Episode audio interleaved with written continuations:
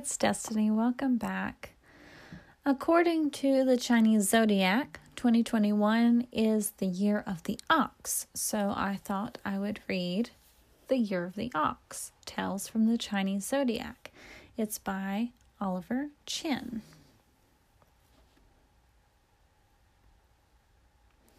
Light glistened off the morning dew, and the rising sun welcomed another day. Inside the stables, Mamma and Papa Ox yawned after a long night, resting in their bed of hay. They tickled their new baby. Mamma smiled. Hello there, honey.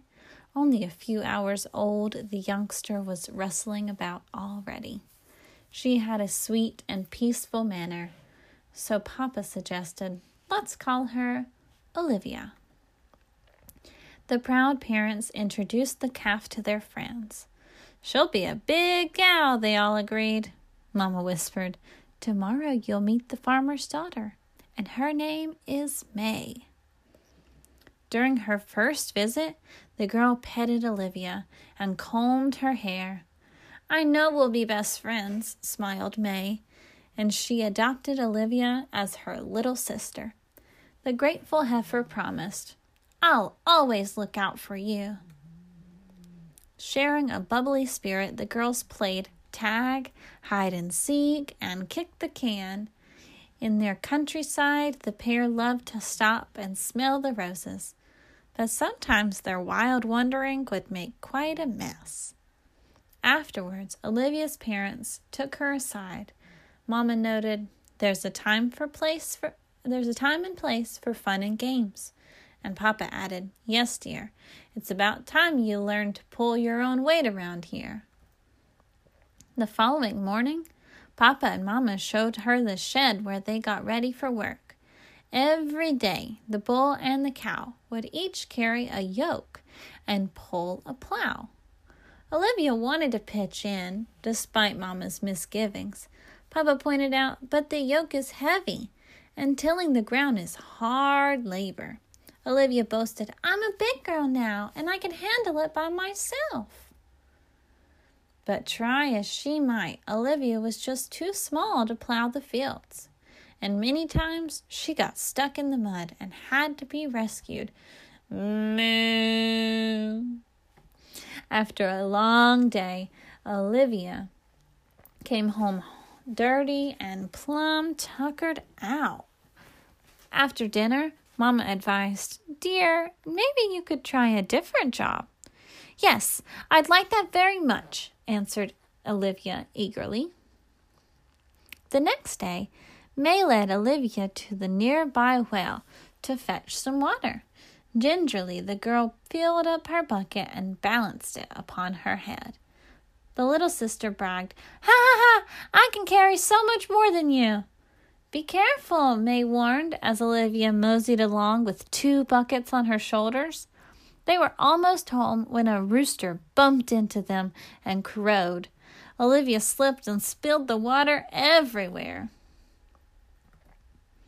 After cleaning up, May thought of another chore for Olivia. Next week is harvest time.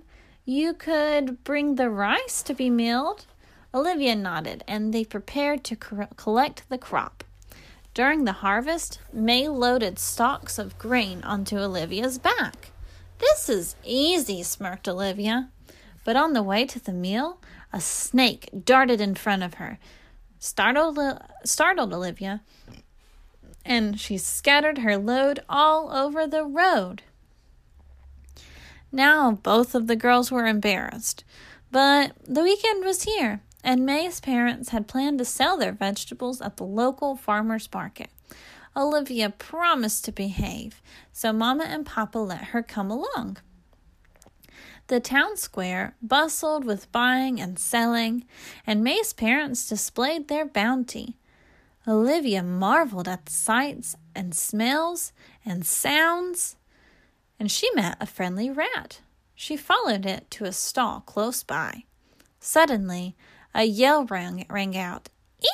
Eek! Soon a, a crowd had gathered to watch Olivia eat someone's fruit. Neighbors wagged their hooves, Papa shook his horns, and May hurried to drag her pal away. After all that commotion subsided, Mamma groaned. Darling, I guess you're not old enough to help us after all. May and her parents were disappointed too, so Olivia trudged back with her tail between her legs.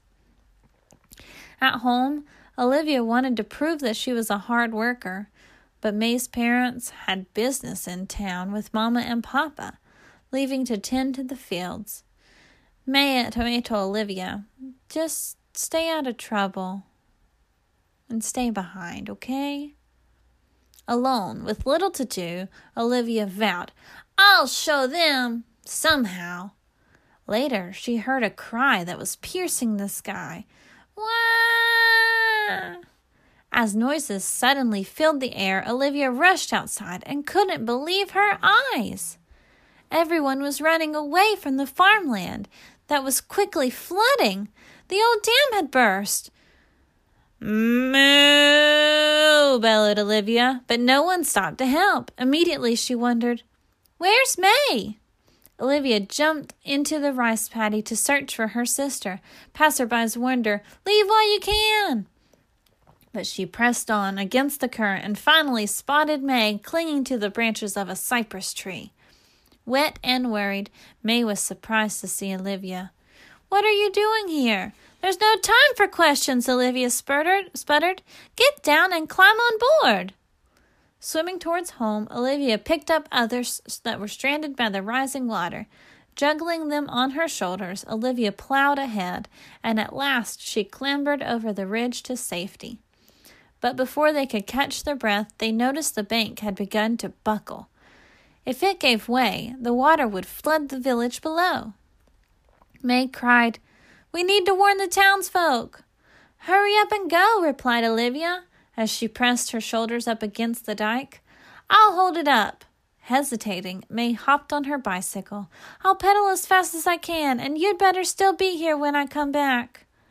Leaning against the crumbling wall, Olivia spotted a crack where the, the water had began dripping through. She needed to patch it, but she didn't dare move. What could she do? Hastily, she stuck her toe into the hole. The plug held, and Olivia sighed a sigh of relief. Feeling like the world's weight was on her shoulders, Olivia didn't want to let everyone down. Digging in her hooves to the ground, she pushed with all of her might. Moo! Time just crawled by. But just then, May's family and Mama and Papa arrived with lots of helpers. As the waters finally seceded, receded, Olivia took a break. She was dirty and soggy and hungry, but she was very happy.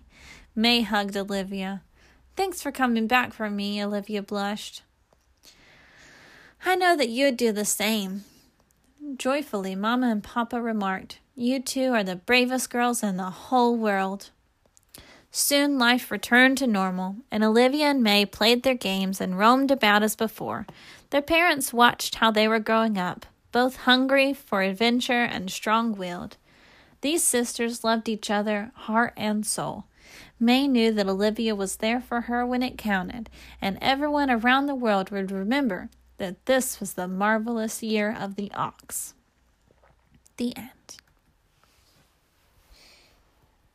I hope that you enjoyed this cute little story and that you come back for more stories in the future and in the coming year.